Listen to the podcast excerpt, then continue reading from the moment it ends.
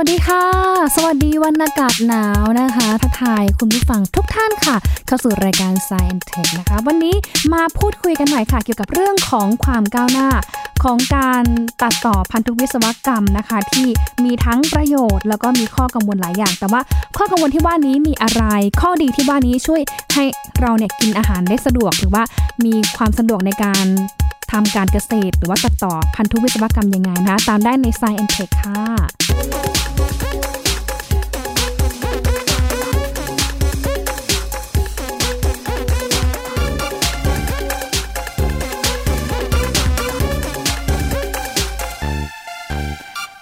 โอ้โหนะคะ ทักทายกันนิดนึงนะคะ อากาศหนาวมาตั้งแต่ช่วงวันอังคารวันพุธที่ผ่านมานะคะ แล้วก็จะหนาวเย็นต่อไปเรื่อยๆ แบบนี้อีกจนถึงวันเสาร์นะคะ หลายท่านฟังแบบนี้แล้ว โอ้อยากจะต้องเตรียมเสื้อผ้าเครื่องกันหนาวนี้ออกมาใส่กันหน่อยละค่ะ เพราะว่าเขาบอกว่าเดี๋ยวกรุงเทพมหานครเองเนี่ยจะมีอุณหภูมิเนี่ยต่ำกว่า 20 องศา ประมาณจนถึงวันเสาร์นี้ด้วยนะคะอะยินดีกันด้วยแล้วกันนะคะสำหรับหลายๆพื้นที่เลยนะคะ ที่ได้สัมผัสลมหนาวเบาๆกันแล้วนะคะ แต่ว่าวันนี้ค่ะเรื่องของ Science Tech มาพูดคุยกับเรื่องหนึ่งค่ะ เป็นเรื่องของความก้าวหน้าของการตัดต่อทางพันธุวิศวกรรม หรือการดัดแปลงพันธุกรรม หรือที่เราเคยได้ยินกันก็คือเรื่องของ GMO ค่ะ ซึ่งเอาเข้าจริงๆแล้วเนี่ยคือ GMO ก็ถือว่าเป็นอีกหนึ่งความก้าวหน้าทางวิทยาศาสตร์เทคโนโลยีนะคะ ที่ใช้ในการปรับปรุงพันธุ์พืช แล้วก็พันธุ์สัตว์สิ่งมีชีวิตต่างๆ แต่เอาเข้าจริงๆแล้วเนี่ยเรื่องของ GMO เป็นผลผลิตของการตัดต่อทางพันธุวิศวกรรมนะคะ ที่อามีทั้งข้อดีให้ความสะดวกขณะเดียวกันเอง ก็ยังทำให้ผู้บริโภคหลายคนกังวลเหมือนกันว่า เอ๊ะ ถ้ากินเข้าไปแล้วเนี่ย มันจะมีข้อเสียหรือเปล่านะคะ เดี๋ยววันนี้เรามาพูดคุยเพิ่มเติมค่ะ เพื่อให้เรารู้เท่าทันแล้วก็ ใช้วิจารณญาณในการเลือกดูสินค้าแล้วกันว่าสินค้าแบบไหนที่เหมาะกับเรานะคะ ถามเพิ่มเติมกับอาจารย์พงศกรสายเพชรค่ะ สวัสดีค่ะอาจารย์คะครับ สวัสดีครับท่านผู้ฟังครับ ค่ะ สวัสดีค่ะ เทคนิคของการตัดต่อทางพันธุวิศวกรรมเนี่ยมันช่วยอำนวยความสะดวกหรือว่าเขามีกระบวนการแบบไหนที่เราน่าจะ โอเคก็รู้บ้างค่ะอาจารย์อ่าฮะค่ะ คือก่อนอื่นที่จะพูดถึงเทคโนโลยีปัจจุบันแล้วที่ที่ใช้ตัดต่อ พันธุกรรมของสิ่งมีชีวิตเนะครับ จริงๆเราต้องไปดูก่อนว่ามนุษย์เนี่ยเป็นเอ่อถ้าได้ทำการปรับเปลี่ยนพันธุกรรมสิ่งมีชีวิตรอบๆตัวเรามานานแล้วครับมาตั้งแต่สมัยโบราณเลยตั้งแต่ค่ะเป็นหมื่นปีที่แล้วอืมแต่ว่าวิธีที่เราทำนี่คือการคัดเลือกพันธุ์การผสมเอ่อสายพันธุ์ที่เราต้องการนะครับค่ะเช่นอาหารทั้งหมดที่เรากินอยู่ตอนเนี้ย ข้าวข้าวโพดข้าวสาลีข้าวเจ้าทุกอย่างเนี่ยครับ คือเมื่อก่อนเนี่ยตอน ตอนเริ่มเพาะปลูกเนี่ยพืชที่เป็นบรรพบุรุษของมันเนี่ยมีเมล็ดเล็ก ๆ แล้วก็จำนวนน้อยๆด้วย แต่ว่าเอ่อบรรพบุรุษเอ่อชะมนุษย์เนี่ยก็จะไอ้พวกพวกพืชเหล่าเนี้ยมาคัดเลือกตัวไหนที่มีมีผลเยอะมีมีมีผลผลิตเยอะเนี่ย ก็ปลูกเยอะ มันก็เลยอืมพอเวลาผ่านไปนานๆเนี่ย เราก็เลยมีพืชหลาย ๆ พันธุ์ที่แบบว่าผลผลิตเยอะต่อไร่นะครับ หรือว่าสัตว์ต่างๆก็เหมือนกันสัตว์ที่แบบว่าเราคัดเลือกเอ่อ วัวที่ตัวใหญ่ ๆ ให้น้ำนมเยอะค่ะตัวควายที่มีแรงเยอะ สุนัขประพันธุ์ต่างๆที่เราต้องการให้หน้าตาเป็นแบบไรเราคัดเลือกพันธุ์อย่างนี้มาตลอดเป็นหลายเป็นหลายพันปีแล้ว เป็นหมื่นปีแล้วนะครับ คราวนี้เออพอเออช่วงร้อยปีที่ผ่านมาเราเริ่มมีความรู้ด้านวิทยาศาสตร์มากขึ้นเนี่ยค่ะแล้วเรารู้เรารู้ว่าพันธุกรรมต่างๆ มันเก็บที่ไหนอืมเราก็เลยเริ่มมีไอเดียว่า เออจะไปดัดแปลงโดยตรงโดยเลยดีไหมโดยได้ไม่ต้องมาอ่าผสมพันธุ์แล้วคัดเลือกลูกหลานอืมค่ะเอ่อของสิ่งมีชีวิตเหล่านี้นะครับค่ะก็คือรุ่นแรกๆเนี่ยเราก็ทำการเอ่อสร้างสายพันธุ์ใหม่ๆ ประหลาดๆ โดยการเอาเรย์แกมมาเรย์คือเป็นคลื่นคลื่นแม่เหล็กไฟฟ้าแรงสูงเนี่ยพลังเยอะๆเนี่ยค่ะยิงเข้าไปในเซลล์ต่างๆเลย เพื่อให้มันเกิดการกลายพันธุ์นะครับค่ะแล้วก็ เอ่อเอาไอ้เมล็ดต่างๆ ที่กลายพันธุ์ต่างๆ ไปลองปลูกดูดูว่าอันไหนมันขึ้นดีแล้วมันต้องอย่างที่เราต้องการหรือเปล่าอืมซึ่งวิธีนี้มันก็ควบคุมได้หรือได้ลำบากคือต้องสุ่มไปหลาย ๆ แบบแล้วทดลองดูว่าอันไหนมันดีนะครับมอันนี้ค่ะที่ทำเนี่ยก็ยังมีทำถึงปัจจุบันนะครับ แล้วก็เอ่อคนก็ตอนแรก ๆเขาก็อาจจะคิดว่าอุ้ยยิงไอ้พวกเอ็กซเรย์อะไรเข้าไปนี่มันจะทำให้มีอะไรพิษตกค้างอะไรไม่มีค่ะรังสีตกค้างหรือเปล่า ซึ่งเอ่อ กฎเกณฑ์ทางธรรมชาติมันไม่มีนะครับ อันนั้นคือแบบมันมันเป็นแสงวิ่งเข้าไปแล้วมันก็หายไปอืเพราะฉะนั้นมันจะไม่มีสารพิษอะไรตกค้างค่ะอ่าอันนี้ก็เราก็ใช้อย่างนี้มาอย่างน้อย 50 ปีแล้วนะครับ ในการสร้างพันธุ์พืชพันธุ์เอ่อพันธุ์สัตว์เอ่อพันธุ์ส่วนใหญ่เป็นพันธุ์พืชใหม่อืมนะครับค่ะๆอ่าคือหลักๆเขาก็แล้วเขาก็ค่ะเขาเหมือนจะแบบคัดเลือกเอาแบบยีน ยีนดีๆ ของแต่ละเอ่อสายพันธุ์นั้นนะคะ มาผ่านกระบวนการใช่ไหมคะ ก็คือแบบเอายีนดีๆของเอ่อ ตัวนี้ค่ะ ยุคใช่อ่ายุคยุคแรกนี่คือยังค่ะยังไม่ไม่สามารถคัดเลือกยีนด้วยซ้ำคืออ๋อว่าทำให้มันยีนมันมีหลาย ๆ แบบเลือกอืมตัวไหนที่โตดีโตเร็วอะไรเงี้ยแล้วก็เอาตัวนั้นมาไปปลูกเรื่อยอ๋อๆแต่ว่ามันเริ่มเปลี่ยนไปอ่าคราวนี้ค่ะเราเริ่มฉลาดอ่ามีความรู้มากขึ้นค่ะก็มีสักห้าสิบปีที่แล้ว เริ่มบอกว่าเอ่อเริ่มจะเอายีนอะไรบางอย่างเนี่ย ไปใส่เข้าไปในสิ่งมีชีวิตเลยหรือแบบว่าไปไปปรับปรุงเอ่อจีนคือพันธุกรรมในในสิ่งมีชีวิตเนี่ย บอกว่าไอ้ส่วนนี้ให้ทำงานส่วนนี้ไม่ทำงาน คือทดลองดูอืมนะครับ อันนี้ความรู้เยอะแล้วเนี่ยก็เลยเริ่มทำอย่างนี้ได้อืมแล้วก็ปรปรากฏว่าก็เอ่อเริ่มกับทำงานกับทำกับสิ่งมีชีวิตเล็กๆก่อนพวกแบคทีเรียนะครับมนะะคือพวกอีโคไลอะไรอย่างเงี้ยซึ่งเป็นค่ะสิ่งเอ่อสิ่งมีชีวิตเป็นเป็นแบคทีเรียที่อยู่รอบตัวเราในลำไส้เราเยอะแยะเลยอืม เขาไปทำอะไรแล้วก็บ้างคะอาจารย์เริ่มกับเกี่ยวกับพวกอีโคไลอะค่ะไอ้รุ่นแรกนี่คือทดค่ะเอ่อรุ่นแรกๆนี่คือทดลองให้มันดูว่ามันจะต้านยาประเภทต่างๆ ได้หรือเปล่า คือทดลองดูว่ามันมันทำให้มันตายยากขึ้นได้ไหมมอันนี้เพราะว่ามันเป็นการทดลองที่เช็คได้ง่ายครับตรวจสอบได้ง่ายอืมนะแต่ว่า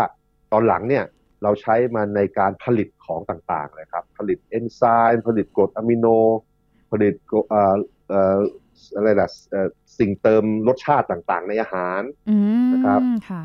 เอ่อเอ่อสารต่างๆที่แบบมาผสมในอาหารเพื่อว่าแบบว่าทำให้น้ำน้ำผลไม้มันใสๆดูอะไรอย่างเงี้ยค่ะคือเวลาจะผลิตของเหล่านี้เนี่ย ผลิตโดยการไป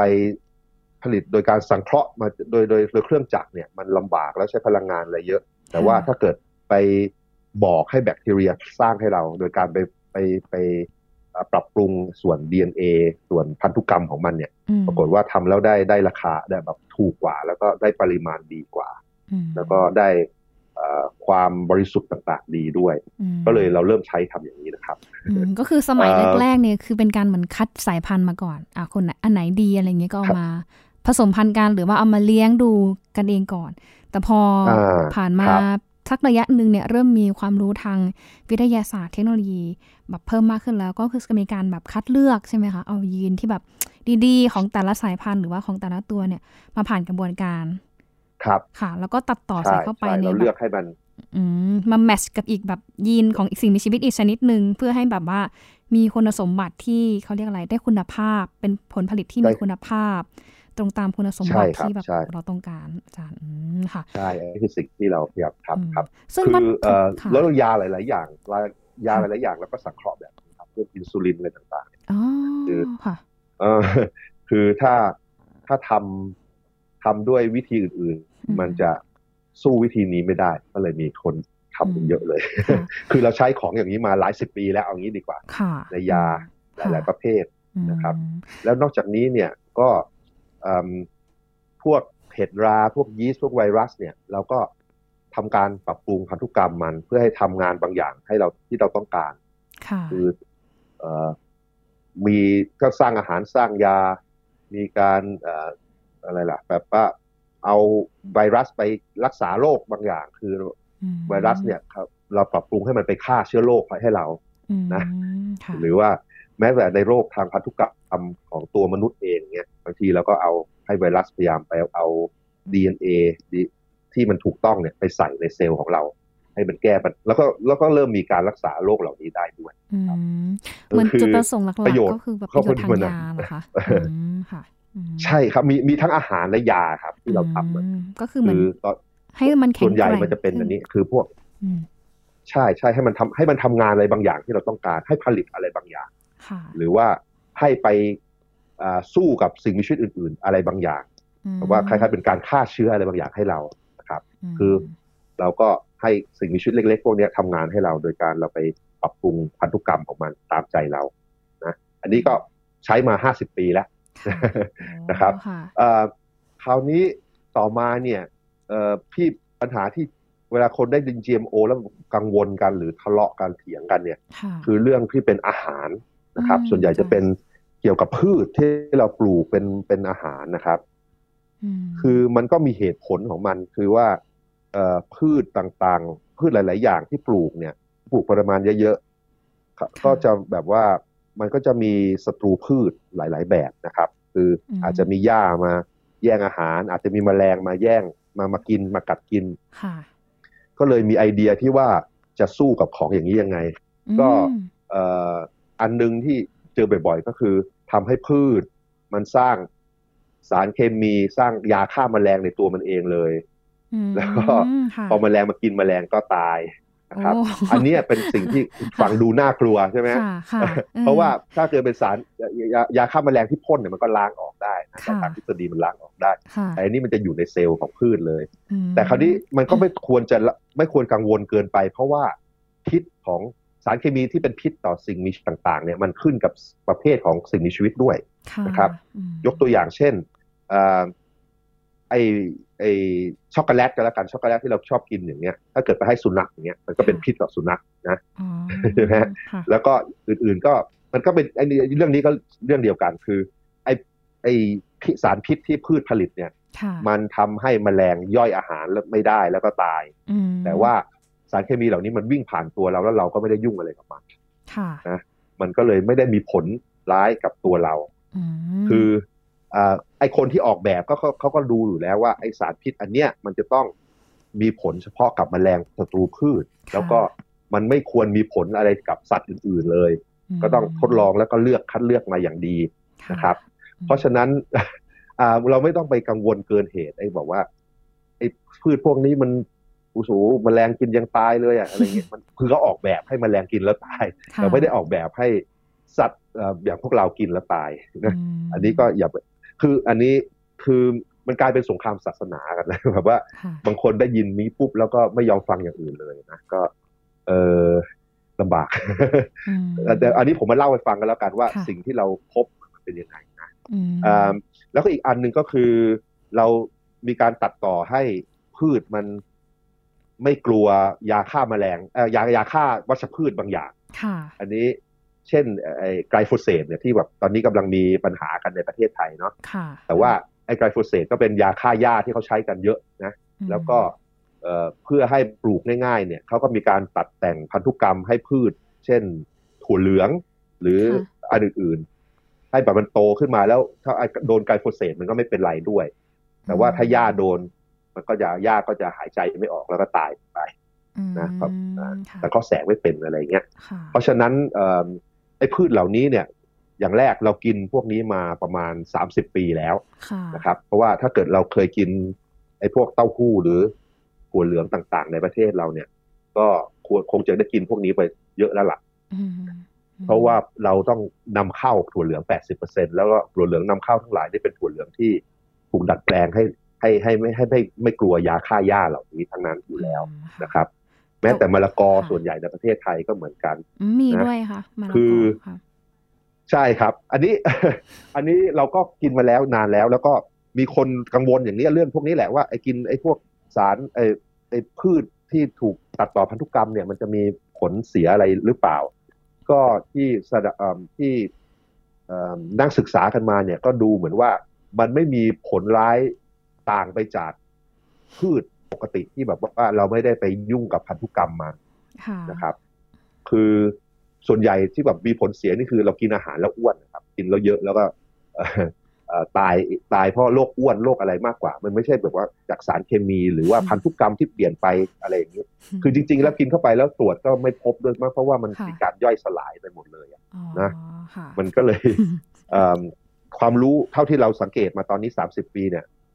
ด้วยพืชที่เราเป็น GMO เนี่ยมันไม่ไม่ได้ต่างกับพืชที่ไม่ใช่ GMO อืมนะครับค่ะเพราะฉะนั้นเออพืชอันที่นี้ผ่าก็น GMO นี่คือกินได้สบายใจได้ไม่มีปัญหาอะไรนะคะอาจารย์ครับที่ที่ผ่านมานะครับที่ค่ะผ่านมาอืมคือถ้าเกิดมันมีประเภทใหม่เข้ามาเนี่ยเราก็ต้องค่อยๆตรวจสอบดูแต่ละอัน ดูความอืมความเอ่อความเอ่อปลอดภัยของแต่ละพันธุ์มไปเรื่อยๆนะค่คือ คือเราอย่าไปเหมารวมว่า ถ้าเป็น GMO มันต้องร้ายหมดหรือว่าดีหมดค่ะครับมคือก็ต้องดูไปแต่ละอันนั่นแหละ คือว่าแต่ละอันมันมันปลอดภัยต่างๆยังไง แต่ว่าเอ่อด้วยหลักการแล้วเนี่ยคนที่เขาพยายามทำไอ้ GMO พวกนี้ขึ้นมาเขาก็ต้องพยายามทำให้มันปลอดภัยก่อน เพราะว่าถ้ามันมันมันไม่ปลอดภัยปุ๊บเนี่ยเขาขายไม่ได้แต่ต้นเลยแล้วก็ลงทุนไปก็เจ๊งหมด เพราะฉะนั้นก็ต้องระระมัดระวังในเรื่องนี้ตั้งแต่ต้นอยู่แล้ว แล้วก็เราก็ควรจะมีกฎหมายแล้วก็คนเอ่อดูแลว่ามันผ่าน มาตรฐานต่างๆ อย่างไรบ้าง แล้วก็ความปลอดภัยเป็นอย่างไรอยู่แล้วคือตรวจสอบครับอันนี้ได้ต้องใช่ไหมคะอาจารย์ตรวจสอบได้ว่าแบบครับต้องครับครับตรวจสอบได้มตรวจสอบได้ค่ะอืมตรวคืจอสอบคืออย่างน้อยเราดูว่า DNA บางเนี้ยเป็นเป็นพืช DNA เอ่อ GMO หรือเปล่าเนี่ยเขามันจะมีส่วนที่เช็คได้อืมค่ะ นอกจาก GMO จะช่วยแบบพืชป้องกันการถูกทำลายจากพวกแมลงหรือว่าป้องกัน เขาเรียกอะไรการถูกทำลายจากพวกสารเคมี หรือว่าสารฆ่าแมลงมาชนิดแล้ว มันก็ยังช่วยป้องกันในเรื่องของการติดเชื้อโรคด้วยพวกไวรัสพวกอะไรอย่างเงี้ยค่ะก็ช่วยด้วยใช่ไหมคะอาจารย์มีครับมีก็มีอืมก็มือบางเริ่มมีแบบว่าพยายามตัดต่อให้พืชที่เรากินเข้าไปเนี่ย อย่างแรกสร้างวิตามินเยอะคือที่ดัง ๆ เนี่ยคือเขาเรียกว่าเอ่อมี golden rice หรือข้าวสีทองมันจะเป็นเหลืองๆมากเลยมคือมันจะสร้างเอ่อมีวิตามิน A อะไรต่างๆ ช่วยให้เอ่อ คนที่ขาดวิตามินในหลาย ๆ ส่วนของโลกเนี่ย มีอาหารราคาถูกแล้วกินได้อืมแต่ว่าก็มีการต่อสู้กันโดยเออองค์กรบางองค์กรที่แบบว่าเขาเห็นว่า GMO มันเป็นสิ่งที่เลวร้ายแล้วควรจะไม่ใช้อย่างยิ่งอะไรอย่างเงี้ยซึ่งอืมบางทีมันก็ไม่ค่อยมีเหตุผลอะคือไม่ดูข้อมูลเลยอะไรเขาก็ค่ะเหมารวมหมดเงี้ยอืมอันนี้อ่าเริ่มเริ่มเริ่มมีใช้อันนี้ แล้วก็มีอีกอันอืมคือพยายามจะทำแบบว่าเป็นสร้างวัคซีนใส่เข้าไปในพืชอะไร คือ วัคซีนเนี่ยมันมีประโยชน์คือแบบกระตุ้นให้ร่างกายเราเอ่อต่อสู้กับเอ่อเชื้อโรคที่จะมาลุกลามได้นะครับค่ะแต่ว่าข้อเสียมันคือมันผลิตแล้วก็ขนส่งมันก็ลำบากมันยาก มันต้องแช่เย็นต้องอะไรต่างอืมๆซึ่งเวลากระจายไปในที่ที่แบบว่าไม่มีไฟฟ้าอะไรต่างๆมันก็มันลำบากหน่อยนะครับ มันมันมีต้นทุนสูงค่ะถ้าเกิดเราสามารถเอาวัคซีนใส่เข้าไปในพืชแครอทอะไรอย่างเงี้ยค่ะก็สามารถกินไปได้โดย มันก็จะแก้ปัญหาหลาย ๆ อย่างได้ อันนี้ก็มีความพยายามที่จะทำพวกนั้นนะครับอืมเออ สิ่งมีชีวิตที่เขานิยมนำมาทำ GMO ค่ะ อย่างพวกพืชอย่างที่อาจารย์บอกไปเป็นข้าวมะละกอ ถั่วเหลืองใช่ไหมคะข้าวโพดอะไรครับค่ะพืชตระกูลข้าวพืชตระกูลอ่าใช่ครับข้าวพืชที่แบบปลูกเยอะ ๆ ครับ ค่ะข้าวโพดหัวเหลืองข้าวทั้งหลายค่ะนะโดยที่ตอนนี้อย่างยกตัวอย่างเช่นเอ่อจีนและเวียดนามเนี่ยเขาก็ทำการเอ่อสร้างพันธุ์ข้าวใหม่ ๆ ขึ้นมา ที่แบบว่าอืมสามารถทนน้ำเกลือน้ำเค็มได้ ทนอืมความแห้งแล้งได้ หรือทนน้ำท่วมได้ค่ะอันนี้ก็ทำให้เขาสามารถผลิตข้าวที่เอ่อผลผลิตสูงต่อไร่กว่าเรา แล้วก็ราคาต้นทุนถูกกว่าเราค่ะซึ่งในที่สุดเนี่ย ก็ในระยะยาวก็เราก็อาจจะขายข้าวไม่ค่อยได้เหมือนกัน เพราะว่าเออมันแพงกว่าเขาอะเนาะแล้วก็ค่ะแล้วเออเออก็พูดยากครับคือ อันนี้ค่ะมันมันตอนจบคือ เราไม่ เรากินมันกินได้แล้วก็ไม่ไม่ไม่มีมันไม่มีข้อเสียเจนไงค่ะคือมันส่วนใหญ่อืมข้อเสียมันเกิดจากกินข้าวเยอะไปอะแล้วก็อ้วนแล้วก็เป็นโรคเบาหวานอะไรอย่างนี้มากกว่านะค่ะเออมคือผมก็ผมผมคิดว่าคือตัวผมเองอะผมไม่มีปัญหาอะไรเลยกินค่ะพวก GMO ที่ผ่านมาเพราะผมค่ะผมเชื่อใจว่ามาตรฐานมันสูงพออมแล้วก็คนก็กินร่วมกับผมเป็นพันล้านคนแล้วก็เวลาเป็นยี่สิบสามสิบปีแล้วอืมันไม่น่าจะมีอะไรหรอกค่ะ นะอืมแต่ว่าเอิ่มถ้าเกิดเราไปจำกัดให้วิจัยอะไรต่างๆเนี่ยมันอาจจะทำให้เราไม่สามารถต่อสู้กับสภาพแวดล้อมที่เปลี่ยนไปเร็วๆได้ เช่น เราเริ่มสูญเสียพื้นที่เพาะปลูก มีน้ำแห้ง น้ำน้ำน้ำมันแห้งไปหรือน้ำเยอะไปอย่างเงี้ยค่ะแล้วมันไม่เหมาะกับการเพาะปลูกพันธุ์ที่เดิมอย่างเงี้ยแล้วถ้าเกิดเราไม่พยายามมีสายพันธุ์ที่มาปลูกเพาะปลูกในในค่ะสถานการณ์อย่างนี้ได้เนี่ย ในระยะยาวเราจะแย่เราจะอืมอืมสู้กับชาวบ้านไม่ได้นะครับอืมประเด็นนี้น่าสนใจนะเพราะว่าแบบเอ่อสภาพแวดล้อมอะไรมันเปลี่ยนไปเยอะ เพราะฉะนั้นก็ต้องมีการแบบพัฒนาปรับปรุงสายพันธุ์ พืชหรือว่าผลิตผลทางการเกษตรใช่ต่างๆให้มันแบบแข็งแรงสตรองมากขึ้น ในสภาวะสภาวะแวดล้อมใช่ที่มันแบบเปลี่ยนไปด้วยอาจารย์ อาจารย์นอกจากพวกเปลี่ยนไปพืชใช่แล้วครับอะค่ะ พวกสัตว์อะไรเงี้ยอาหารต่างครับๆเขาเอามาทำ GMO ด้วยไหมคะเออ จริง ๆ สัตว์เนี่ยนะครับ มันมีไม่กี่ประเภทเองที่ทำแล้วค่ะเอาออกมาให้ให้คนเอ่อบริโภคหรือเลี้ยงได้ มันจะมีปลาที่แบบเรืองแสงได้ครับ อันนี้เป็นพันธุ์แรกเลยที่หลังเป็นยี่สิบสามสิบปีเหมือนกันนะค่ะไอตัวแรกตัวที่แบบค่ะปลาปลาหางนกยูงอะไรพวกเนี้ยแหละที่มันเรืองแสงได้อ๋อเออค่ะเขาเอายีนเรืองแสงมาจากสัตว์ที่เรืองแสงได้ไปใส่ในปลา หิงห้อยอัมานนี้ก็มีคนเลี้ยงบ้างแซวเล่นนะคะแซวเล่นป็สัตว์ที่แบบโดนอินฟราเรดไม่ใช่ไม่น่าใช่หิ่งห้อยค่ะนะอืมแต่ไม่แน่ใจตัวอะไรเหมือนกันค่ะอืมอ่าก็คือสัตว์ที่แล้วโดก็นมีอินฟแบราบเรดปลาแซลมอนปลาแซลมอนปลาแซลมอนค่ะที่เอ่อเลี้ยงที่ให้มันตัวโตๆคือเขาออกแบบให้บอกว่ามันเติบโตได้ทุกช่วงฤดูเลย มันไม่ใช่เหมือนปลาปกติที่โตเฉพาะไม่กี่เดือนเพราะฉะนั้นตัวพวกนี้มันจะตัวใหญ่และน้ำหนักเยอะมอันนี้ก็นได้สบายใจเอ่อโดยที่ อ่าเขาปะเขาตัดตัดแต่งตัดแต่งพันธุกรรมโดยบอกให้มีมีสร้างเอ่อ growth hormone ฮอร์โมนการเติบโต ซึ่งปกติมันจะหลั่งบางฤดู อันนี้เขาให้หลั่งทุกเดือน มันก็เลยตัวจะตัวใหญ่ๆแล้วเขาหวังว่าต้นทุนมันถูกอืมนะ ก็เราก็เลยมีปลาแซลมอน ราคาถูกๆกินกันเต็มไปหมดเลยนะบุฟเฟ่ต์ของเราเต็มไปหมดใช่ไหมฮะอืมเมื่อก่อนมันก็ดูเหมือนของแพงนะ เดี๋ยวนี้มันมีทั่วไปหมด ก็มักจะเป็นพวกนี้แหละครับ มันก็ค่ะเอิ่ม พวกไก่แต่อามันจารย์มันมันมีโทษหรือเปล่าค่ะอะไก่นะด้วยได้ยินว่าไก่ไก่บางทีที่ไม่แบบยังไก่จากร้านต่างๆอะไรอย่างเงี้ยเป็นไก่ GMO อะไรเงี้ยจริงหรือเปล่าคะสรุปเอ่อไม่ไม่มีอะครับ เพราะว่าอ๋อไม่เคไก่ยมี GMO มันมันมันไม่มีสายพันธุ์นั้น เพราะว่าสายพันธุ์ที่เราเลี้ยงเป็นอุตสาหกรรมเนี่ยมันเป็นเป็นไก่ที่คัดเลือกพันธุ์โดยการคัดเลือกพ่อพันธุ์แม่พันธุ์มาผสมพันธุ์กันให้อืมให้มีเนื้อเยอะๆแล้วโตเร็วๆอยู่แล้วก็คือสรุปก็คืกูอเป็นเขาไก่ GMO ค่ะไม่ ใช่แล้วอืมเพราะว่าแบมับนยังบางไม่คนมีครับแชร์กันไงว่า เอ้ยกินไก่พวกนี้เดี๋ยวแบบเป็นไก่ GMO ทำให้เกิดโรคมะเร็ง หรือว่ามีภาวะโภชนาการเกิน หรือว่ามีไขมันสะสมในเต้านมเยอะเสี่ยงต่อการเป็นมะเร็งเต้านมอะไรเงี้ยคืออ๋อยังไม่ได้มีแบบไม่ไม่รายงานไม่มียังไม่มีหลักฐานว่ามันเกิดอย่างนั้นนะครับอ๋อถ้าห่วงค่ะเรื่องมะเร็งเรื่องอะไรเนี่ยไปดูไอ้เรื่องแบบสูบบุหรี่อันเนี้ยชัวร์ๆกว่ากว่าค่ะชัวร์กว่า หรือว่าอยู่ในเอ่อรถที่เอ่ออะไรอยู่ในถนนที่มีฝุ่นเยอะๆ มีควันเยอะๆอันเนี้ยค่ะ อันนี้เป็นแหล่งที่หรือดื่มเหล้าเยอะๆเนี่ยอันนี้เป็นแหล่งที่ทำให้มีมะเร็งได้แน่นะอืมๆกังวลพวกนั้นน่าจะเป็นเป็นมันน่าจะดีได้ผลมากกว่ามันนั่งกังวลว่ากินไก่ให้เป็นมะเร็ง กินไก่เยอะไปอาจจะเอ่ออ้วนอีกแล้วค่ะตายเพราะอืมตายเพราะเอ่อหัวโรคหัวใจอีกแล้วนะไก่มันทอดม่มันไม่ไก่ทอดค่อยมันไม่ได้ตายไก่ทอดใช่ชุบใช่แป้งอะไรอย่างมันเงี้จะยมันจะเป็นอย่างนั้นพวกนั้นเสี่ยงมากกว่าอะอ๋อแป้งค่ะไขมันอืมนะค่ะอันนี้เอิ่มเราต้องเราควรจะไปเอะไรวิตกกังวลในสิ่งที่ควรวิตกกังวล หรือว่าอะไรที่แบบมันค่ะมีความเสี่ยงสูงค่ะที่สุด แล้วก็ไปค่ะพยายามลดตรงนั้นก่อนดีกว่าอืมค่ะครับแต่ก็ยังไม่มีรายงานหรือว่าไม่มีความชัดเจนนะว่า GMO นะคะที่ดัดแปลงทั้งพืชแล้วก็สัตว์เองเนี่ยมันมีผลกระทบอะไรแต่คนกับคนบ้าง แต่ว่าที่แน่ๆก็คือเป็นการพัฒนาสายพันธุ์ต่อต่อสายพันธุ์ให้ทั้งพืชแล้วก็สัตว์เหล่านี้สามารถที่จะให้ผลผลิตที่มีคุณภาพ แล้วก็สามารถทนทานต่อสภาพแวดล้อมต่างๆ ได้ดีขึ้น คือตอนนี้เองนะคะ ก็ยังไม่ได้มีผใช่ครัลบยืนยันอย่างแน่ชัดว่า GMO เองนะคะ มีประโยชน์หรือว่าโทษมากกว่าอย่างที่อาจารย์บอก แต่ว่าก็ต้องศึกษากันไปนะ แต่ก็คิดว่าไม่น่าจะเป็นเรื่องที่ไกลตัว หรือว่าเป็นเรื่องที่น่ากังวลอะไรนะคะ เพราะว่าตอนนี้เองก็ยังสามารถที่จะรับประทานพืชผักต่างๆ ที่ผ่านกระบวนการต่อต่อผ่านทางพันธุวิศวกรรมเนี่ยกินได้อย่างสบายใจอยู่นะคะ เพราะฉะนั้นเนี่ยก็อะครับก็ต้อง จริงวิจารณญาณกันต่อใช่ไปจริงจริงๆมันมีหลักฐานว่ามันมันค่ะมันมันเอ่อปลอดภัยนะครับ ในเชิงค่ะที่ว่าถ้าเราเราดูว่าที่เรากินมาสามสิบปีเป็นยังไงเนี่ยอืมดูแล้วมันก็ปลอดภัยคือเอิ่มเอ่อต้องไปดูหลักฐานอื่นว่ามันค่ะไม่ปลอดภัยอย่างไร ต้องไปดูอันนั้นอืมในอนาคตอีกทีค่ะครับอ่าแต่เบื้องต้นก็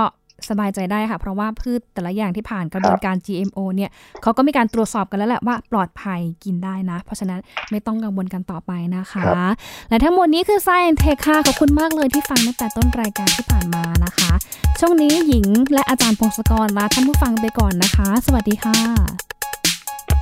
สวัสดีครับ